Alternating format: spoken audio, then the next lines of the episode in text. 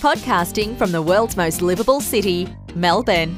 This is the Your Career Down Under Show, a podcast dedicated to help newly arrived skilled migrants and settled migrants with their career and employment issues. We interview recruiters, career coaches, HR experts, and employers who share tips, techniques, and insights to help you land a job quickly and rapidly advance your career.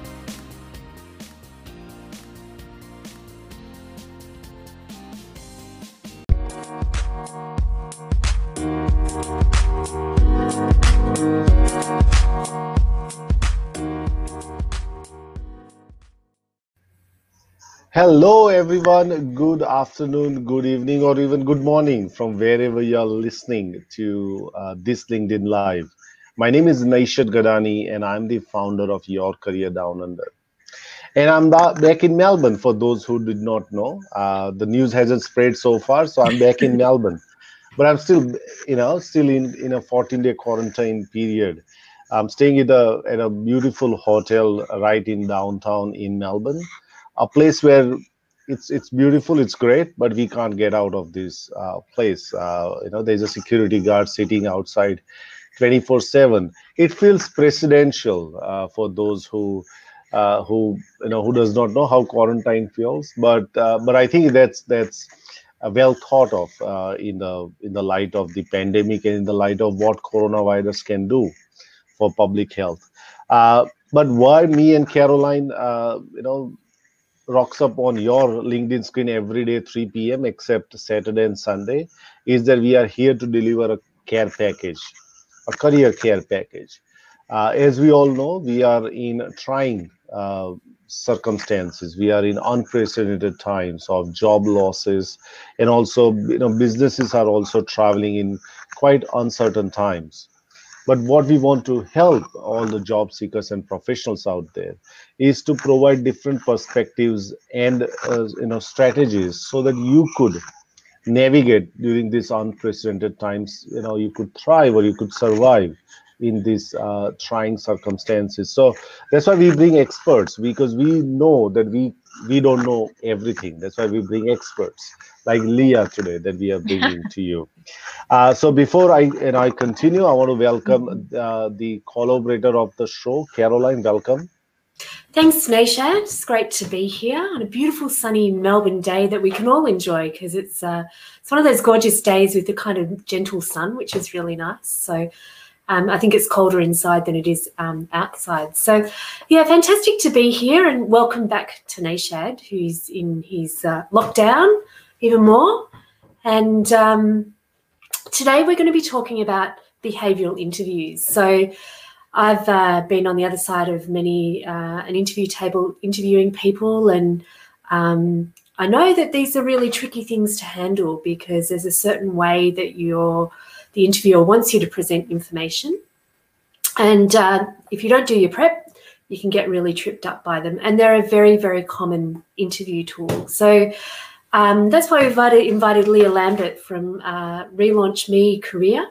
Uh, sorry, it's Relaunch Me, isn't it? Um, yes, that's correct. Yeah.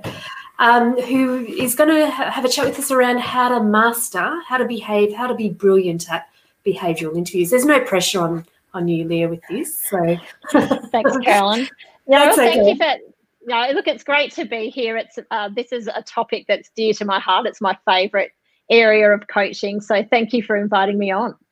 Yeah, absolute pleasure. Do you want to tell people a bit about your background, and then we'll dive into some meaty questions that will will help um, our audience.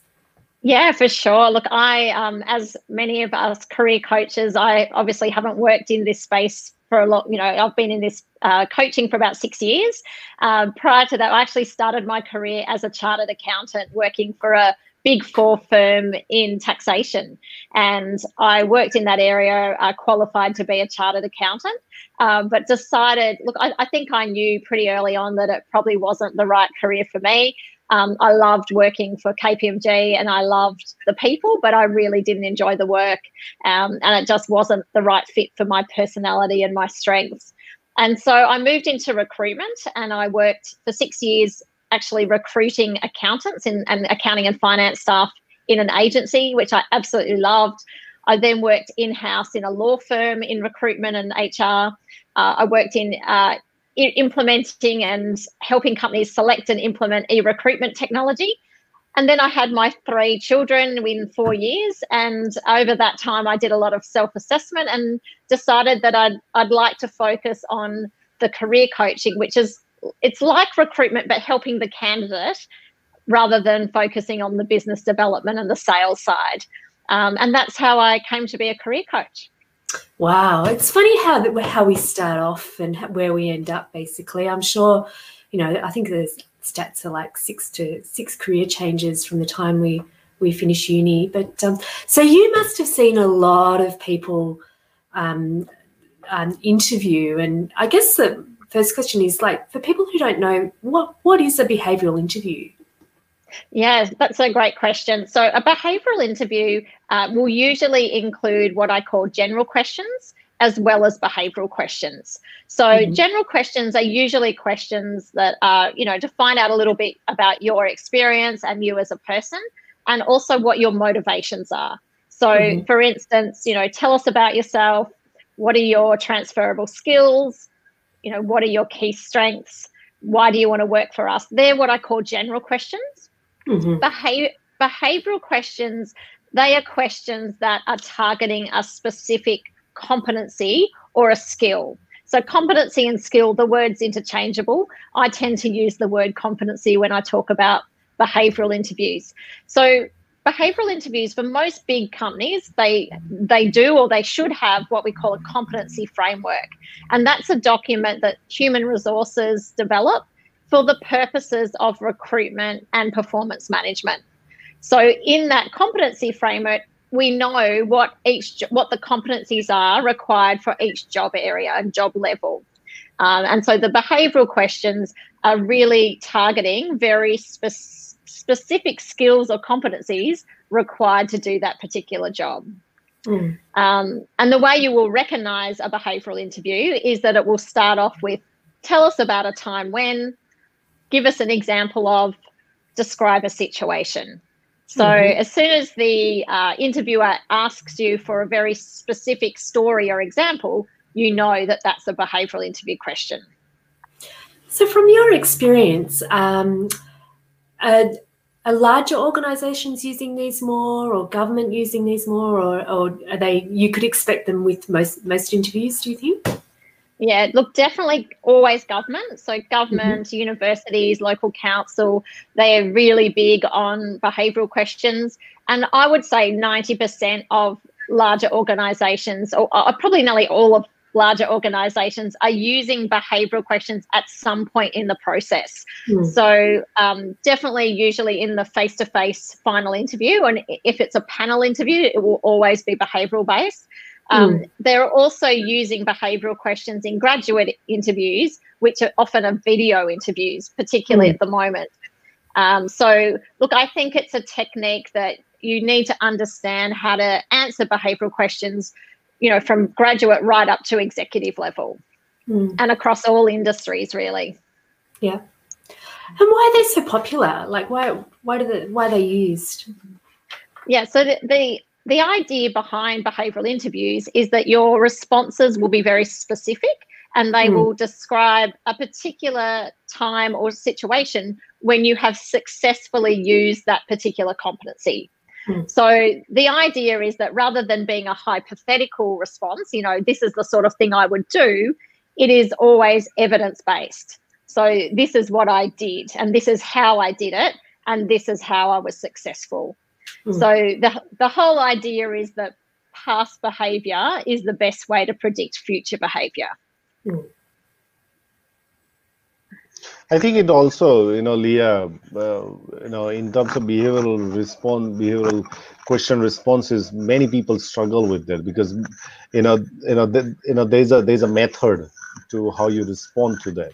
Now, a lot of people know the method, but they don't know the material around it. So, in terms of you know your experience, what are some of the things that people really struggle? Why people struggle with behavioral responses? Is, it because they don't remember their incident? Is it because they are unaware of what was the outcome of the incident? What are your views on why people struggle? Yeah. So uh, to answer behavioral questions, the preferred method of our answering these questions is what we call the STAR method. And a lot of people have heard of that method. However, I do find a lot of people they think they understand it, but they don't really know how to use it correctly or where to put the weight of their response in the STAR method. So there are some common mistakes. I, th- I would say the first one is that people, uh, particularly often really experienced people, they still think they can wing it. Um, mm. And they think, you know, I've got, you know, I've worked in all these really high profile roles and I've got all these great examples. And so they don't prepare and they don't practice their examples. They just think, oh, you know, they'll come to me in the interview. Um, so lack of preparation is definitely, you know, a key area where people go wrong. Um, the second thing would be using, sometimes they give, and again, really experienced people will give great examples, but it's not the right example for that competency or for mm. that particular question. Uh, so, for instance, uh, the example might be, or the question might be, can you tell us about a time when you use your influencing skills? Mm. Uh, so, what I find might happen is they tend to talk about this great project that they've delivered, mm. and they talk, they tell us all about the project and what the purpose is of the project, but they completely miss out the part about where they influence someone. Uh, and so often I'll run through an example with someone and then I'll say, well, where was the influencing part? Mm. And they'll say, oh, I had to always use my influencing skills. And I say, well, you didn't you you didn't tell us that bit um, and it sounded like it sounded actually really easy like it you didn't really have to influence anyone at all and then mm. when we sort of, so it's sort of getting, it's really getting into depth. It yeah. could be just around one discussion or one obstacle you had to overcome rather than telling us about a project that went for six months. Mm. Yeah.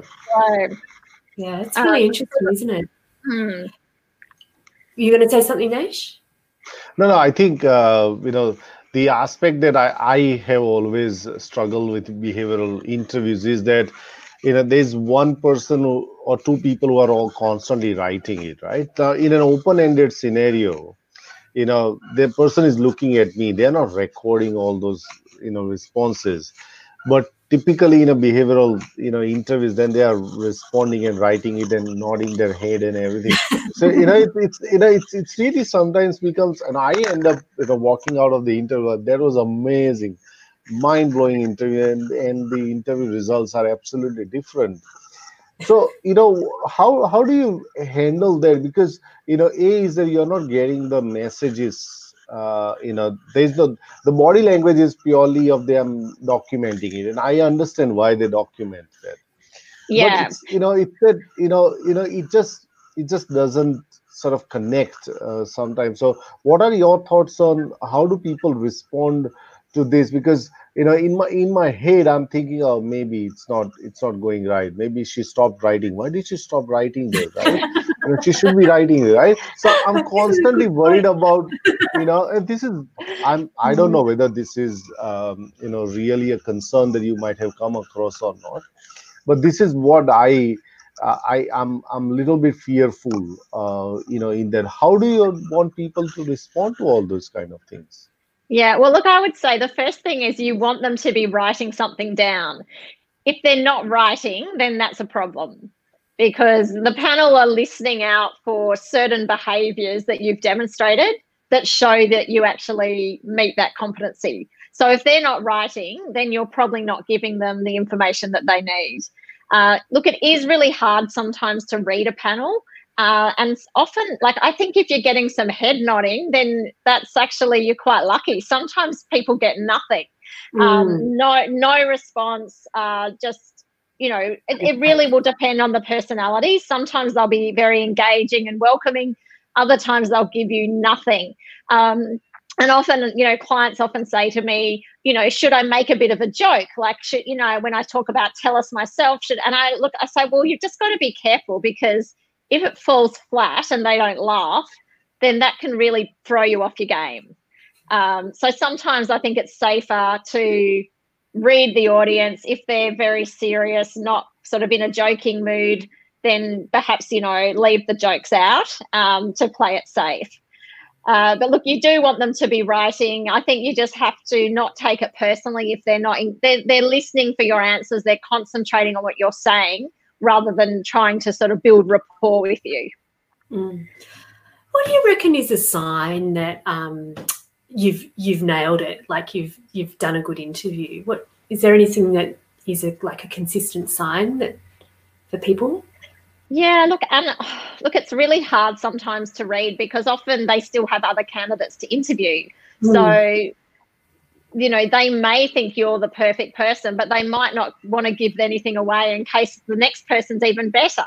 uh, but look, I, you know, to give you an example, I had a client the other day who went to an interview who towards the end of the interview, the client was saying, Well, this is what you would be doing, and you would be helping me with this, and you would be writing these, you know, letters and and she was very, you know, very warm and very friendly at the end. And, you know, I think the fact that she was sort of talking about it as if she already had the job, that was definitely a good sign. So we'll wait and see whether that actually mm. comes through.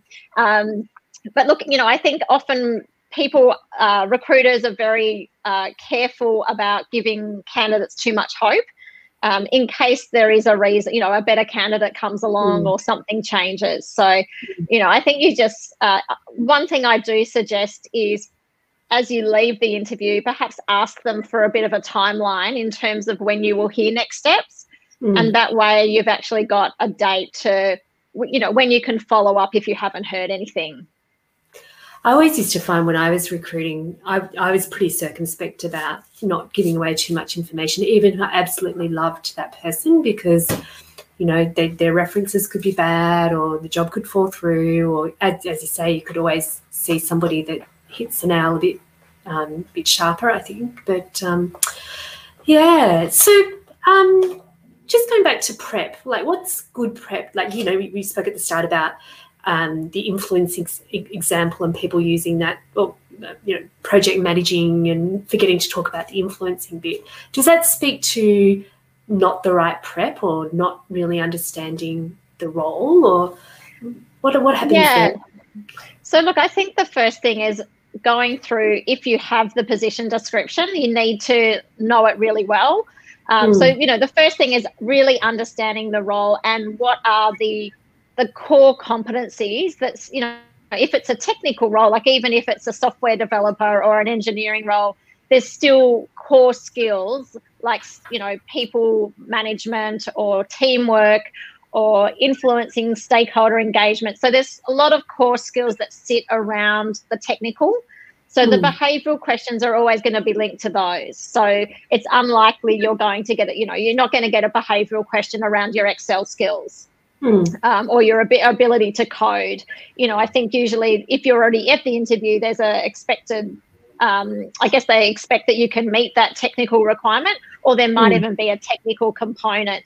So I think understanding the job really well and what the competencies are, and then doing that self assessment and thinking about the most relevant and ideally recent examples that you have where you have demonstrated that particular competency and then mm. it's you know i would say write it out and practice practice practice um, mm. you know really there's nothing worse than listening to your own voice um, and no, you know practicing and, yeah i don't um, most people don't but i always say mm. look the more you practice beforehand the more likely it will feel more natural on the day yeah so, Leah, can you give us like you know an example, uh, or or you know help us to how should one respond to that? Because one of one of the questions that I usually get asked is, you know, should I you know respond in for two minutes, two and a half minutes, one and a half minutes? Do you have kind of a an optimum time that you know when people also lose interest that oh, these guys keep going, keep going,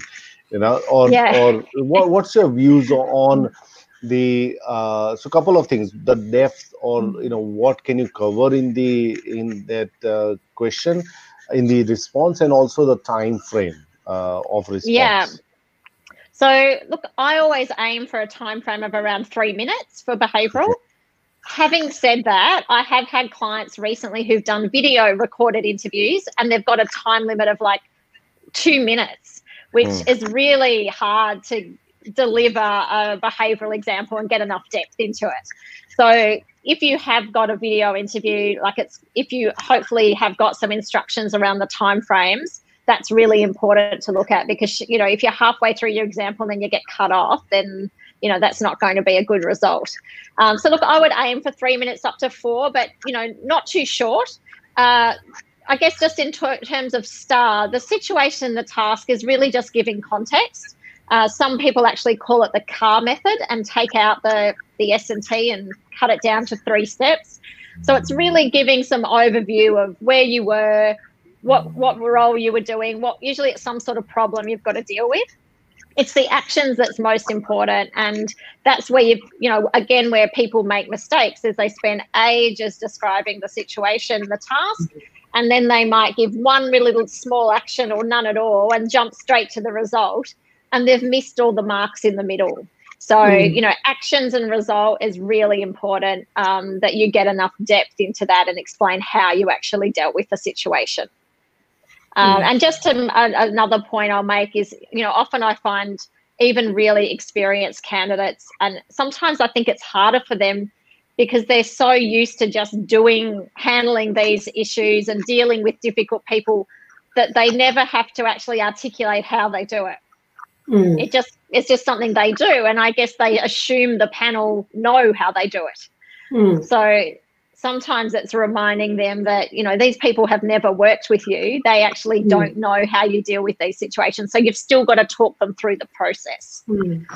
I found that with um, yeah a few of my senior candidates that they don't. They they assume that everybody is at that same level or it's a given and it you know implied in what in what they do and they can trip themselves up really um, really quickly with that.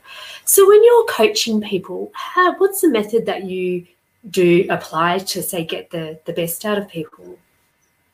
Uh, look, I you know I guess it's going through examples with them, making sure that they're the right examples.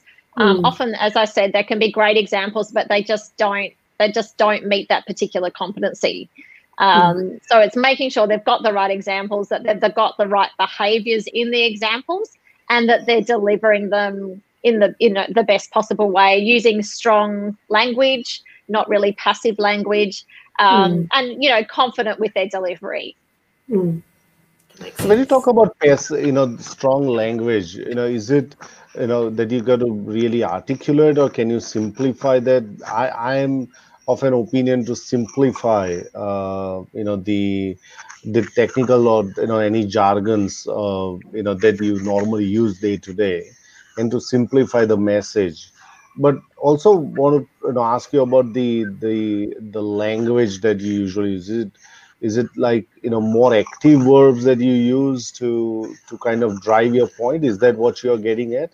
Yeah that's right. So i guess uh, an example of that would be rather than saying we met to discuss interview coaching for you, it would be I organised a meeting with Leah and Carolyn to discuss how we approach the interviewee coaching strategy. So instead of we met, or you know, you don't want to use the word we because the panel want to know what you did. So it's taking using strong action words. I identified, I uh, proposed, I discussed, I suggested, rather than we met, we decided. You know, yeah, so showing that you took the lead where possible. Yeah, so it's more about individual contribution, uh, or you know, your contribution to the outcome rather than the team's contribution to the outcome. That's right. And another mistake that you're probably well aware of is people who say we all the time. Yeah. And it's a really hard habit to break. Often mm. people who I find even people who work on their own often still say we.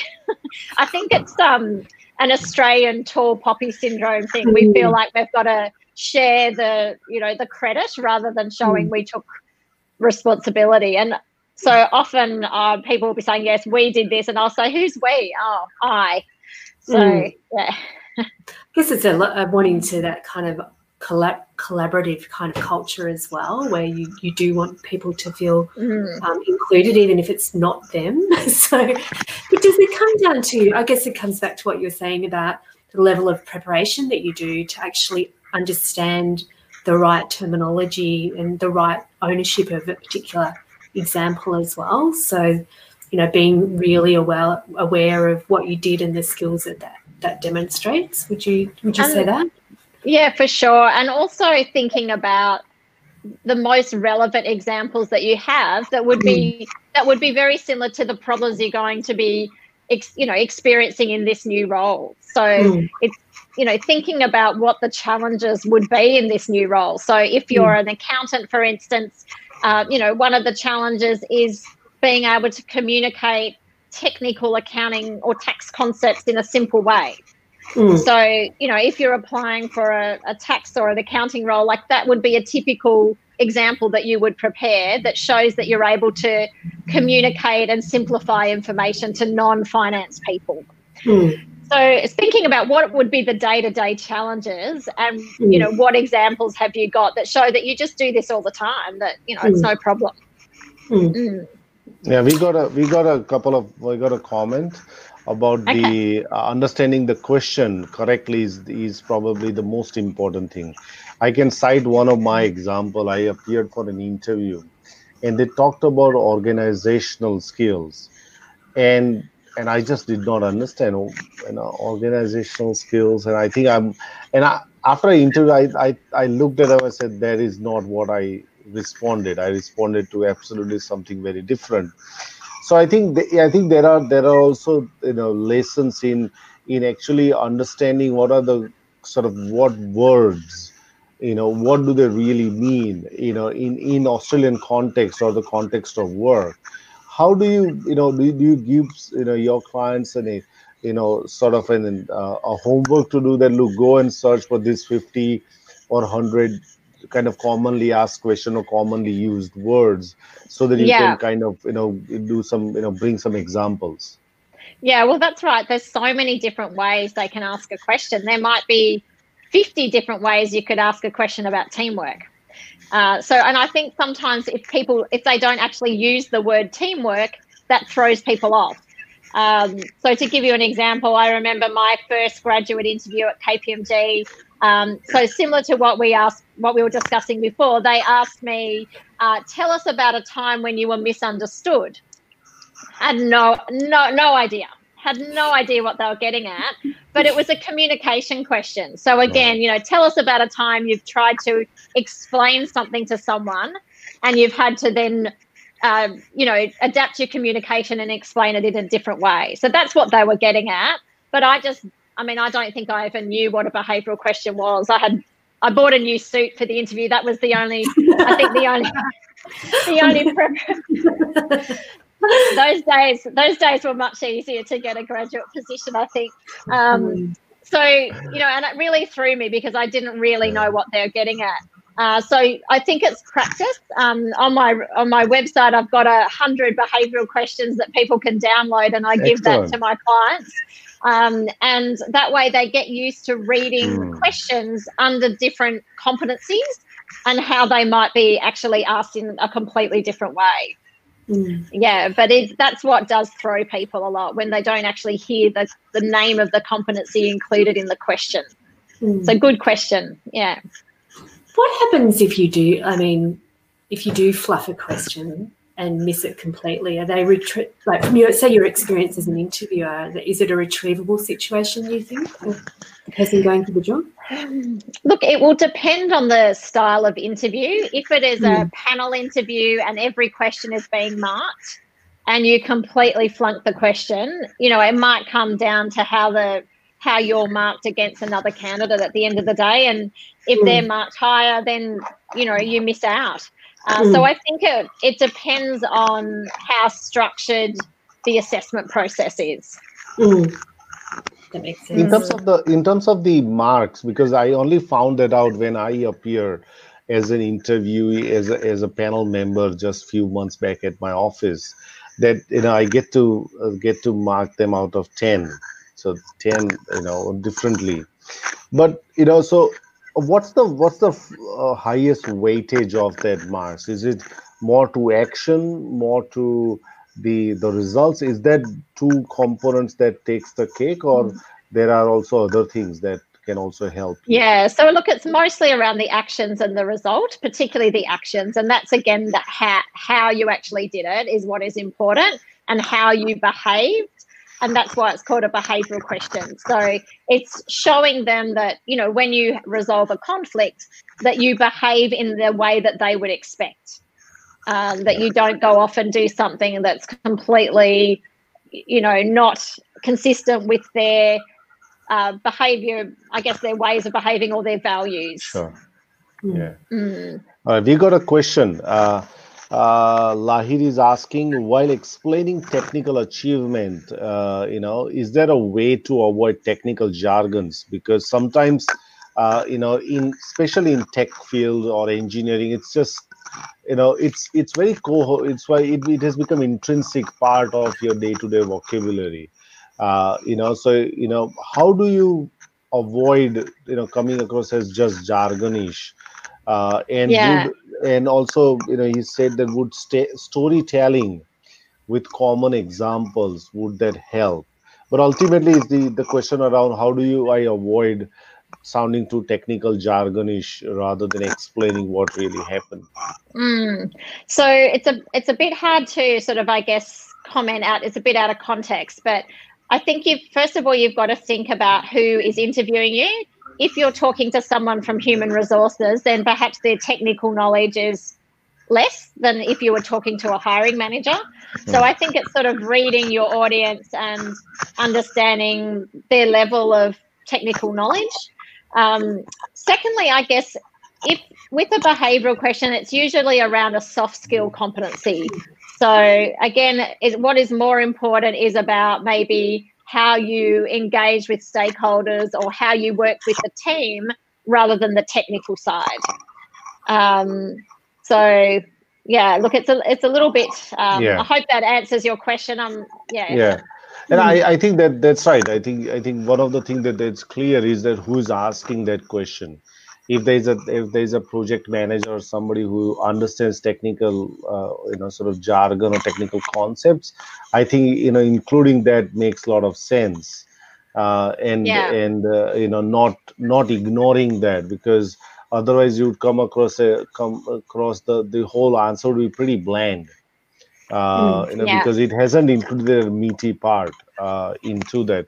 One thing that I definitely want to ask you is, you know, my my theory is that if you cannot, for some reason, if you cannot find a question from your answer from your professional life, sometimes you have to dig in into your personal experiences, whether there is I don't know whether that's organizing a holiday, whether that's uh, you know going out on a trip, or whether that is volunteering somewhere.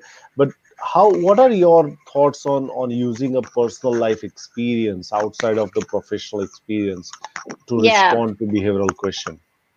Yeah, so look, I would always go for work, use a work example if you've got one.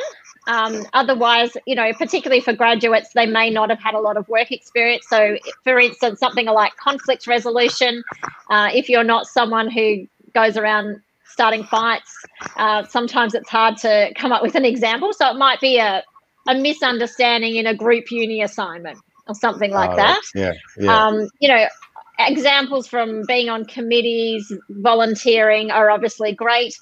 Look, I prefer not to have personal examples unless, Mm. you know, if you haven't got anything else, it's better than nothing. Um, But I think- it's about relatability, isn't it? That yeah. sorry, I interrupted you. No, no, no. Um, I guess one of the things I find um, concerning is that I, I work with a lot of young graduates for, you know, coaching them for their graduate interviews. And I guess something I've noticed is that a lot of them do a lot of extracurricular activities at school.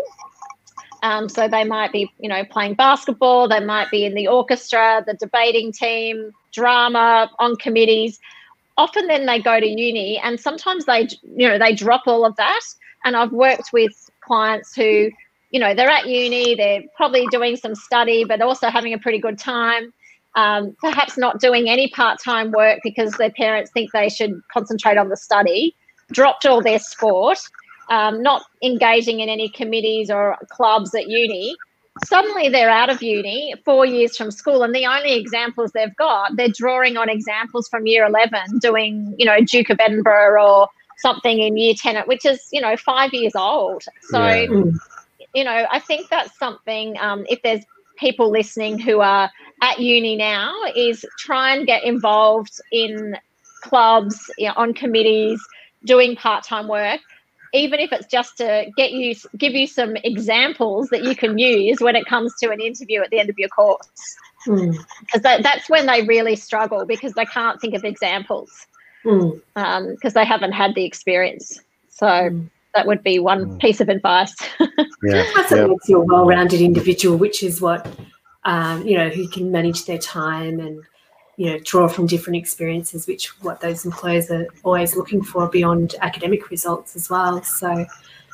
Yeah. Yeah, that's exactly right. So if they haven't done those things, they they haven't got an example for teamwork or for leadership or for mm. initiative um, they're really struggling for examples and mm. you know that makes it really hard to to give themselves the best shot when it comes to graduate program interviews mm. yeah so for the parents out there you know don't use the the uh, you know the the fights between two kids and then you, call, you know you need a conflict resolution don't use that as an example that's the that's the bottom line because that, although that that that would mm. probably be more apt example than than any other workplace conflict, by the way.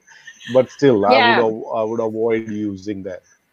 Hmm. Yeah, look, I find that conflict example is a really tricky one for a lot of people, and I know it's one that I always struggle with because. Mm. Apart from my having arguments with my mum, um, that was about it. I sort of didn't have arguments in the workplace, and I still hmm. don't. Mm. So and mm. I think there's a, you know, most people are like that. So, mm. you know, it is a difficult one. You feel like you've got to make something up on the spot. Mm. So, mm. yeah, some of those questions are worded more extreme, aren't they? Mm. So, but I my theory around that is that they're designed to, because when you're confronted with extreme, it's when you demonstrate more skills rather than when something comes really easily. So, and then it comes down to what's your definition of conflict as well. You know, you might be the type of person that um, reads the landscape really well and uh, you know manages to um, respond proactively to situations so you avoid conflict and things like that. So and and that's yeah, yeah. that's exactly right. Going to say, can you reframe a question when you get a question that you go, doesn't really, I can't really, but I could give you this example.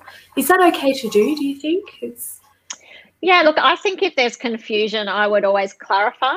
Um, yeah. So you could say, look, you know, can I just confirm? Are you looking for an example like this or or this um, before you sort of go off down the wrong track? Mm. Um, so you could definitely clarify um, and perhaps say, look, you know, I haven't had an argument with anyone or a conflict, but I did have a misunderstanding. You know, mm. so maybe so you would use that instead.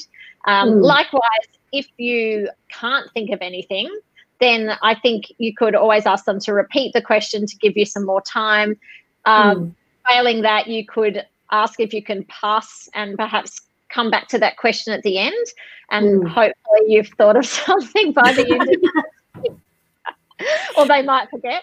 Um, no, yeah. I mean, if, if you do ask to pass, you know, ideally you want to be the one who says, look, going back to that question, I think I have mm. got an example now. Um, mm. You know, and I, I just think, look, rather than sitting there sweating and, mm. you know, if you're in, if we're in a meeting situation and someone asks you something, then you would say, look, I can't think of an example right now, but can we come back to it? Mm. You know, so I, I think, look, that's just handle it the way you would in that situation rather than you know, turning into a hot, sweaty mess and being really, really embarrassed. Blurting out. I remember when in my very, very young days, I kind of blurt stuff out and I'm like, oh, where did that come from? Why don't you just pause, you know? yeah, yeah. Pausing is a good, uh, a good tactic. Mm.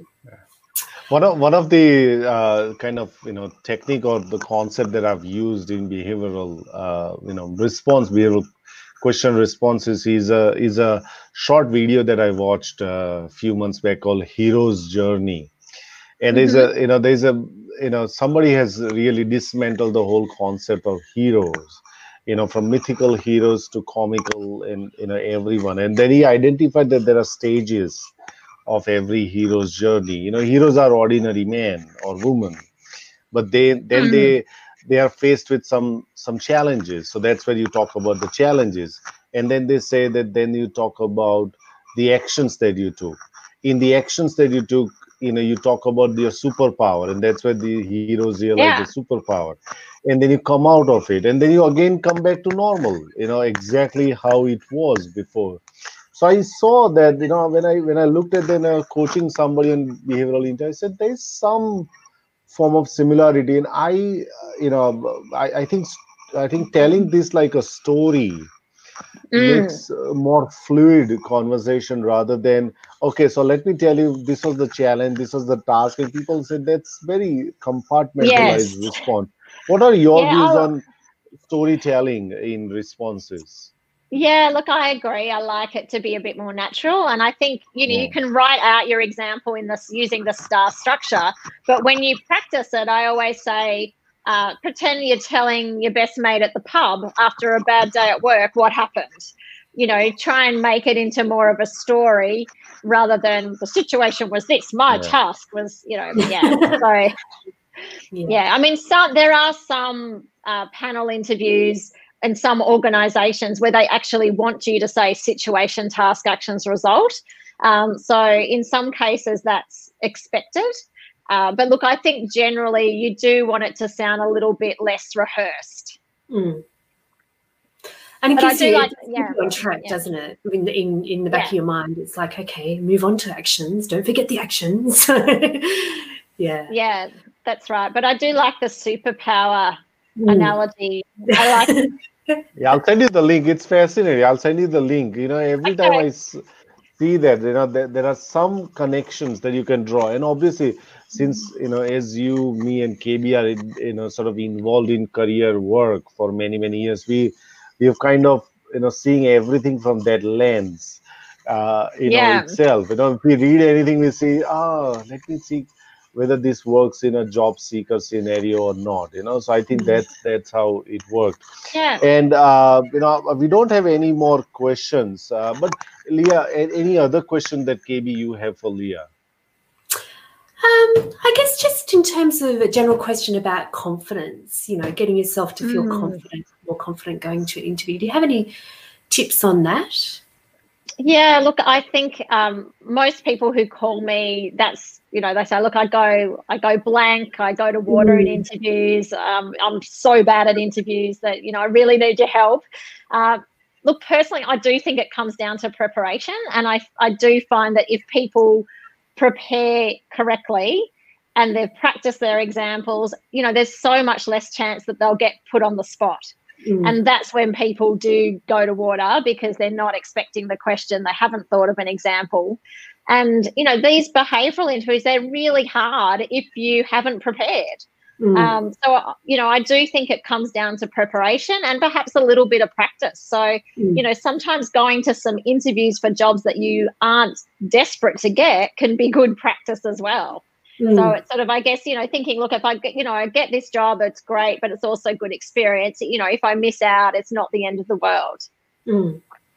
It's funny with that, um, you know, that that kind of talking out your examples, that act of talking out helps you hear what you sound like, but also um, clarifies your ideas as well for some people. So you can, Yeah. you know, you know when you're going off ta- uh, track or gone too long or um, or that type of thing as well. So um, yeah, We've got a What great about feedback uh, for people. Uh, this people are loving the discussion, so that's really great, good. Leah, for uh, you know for sharing some some insights into this. Uh, yes, KB, you are asking something.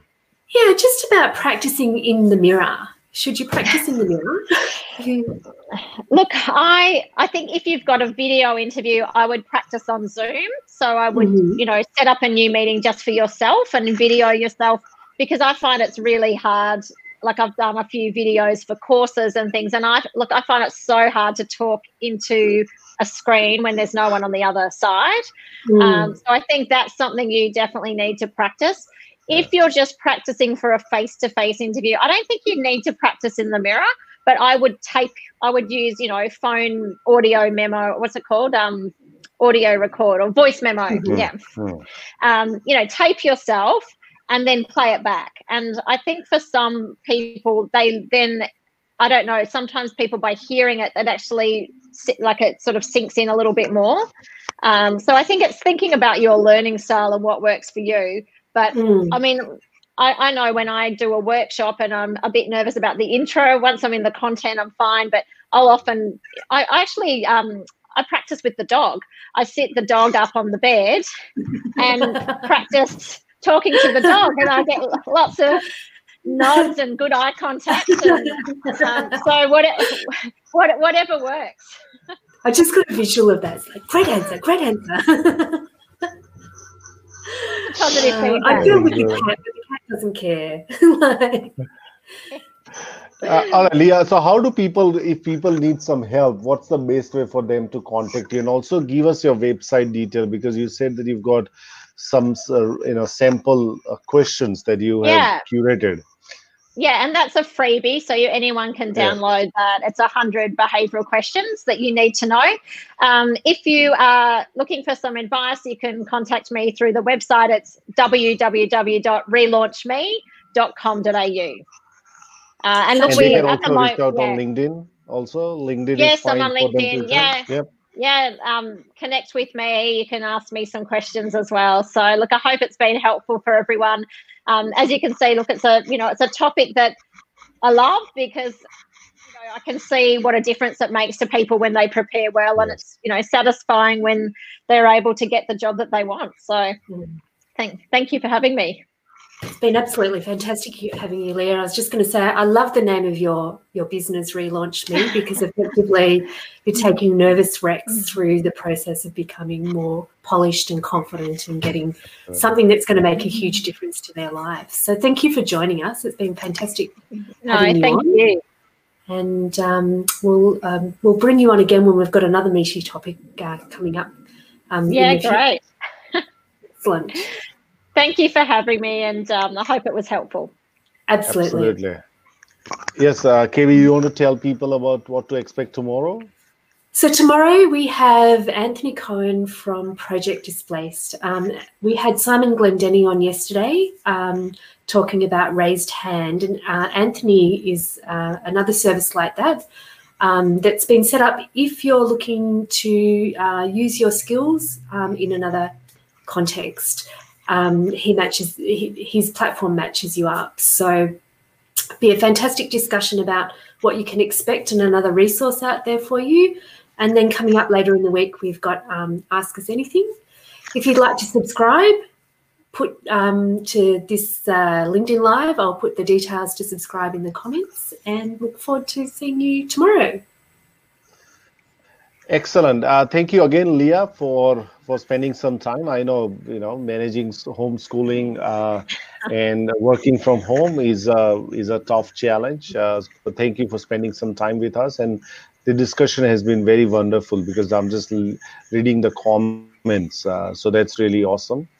Oh, uh, great. And yes, we will see you tomorrow. And until we see you tomorrow, stay happy, stay healthy, and you can you cannot stay indoors. You can go out.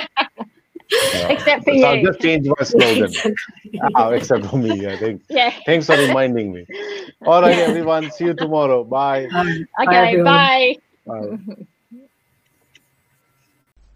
Thank you everyone for listening to the Your Career Down Under show. Hope you enjoyed today's episode. If you want to know more about how Your Career Down Under can help you, please reach out to us on www.yourcareerdownunder.com.au. And if you have got a question about today's episode, or if you want us to do a particular show on a particular topic, please reach out to us. We would love to do that. Until next time, be well.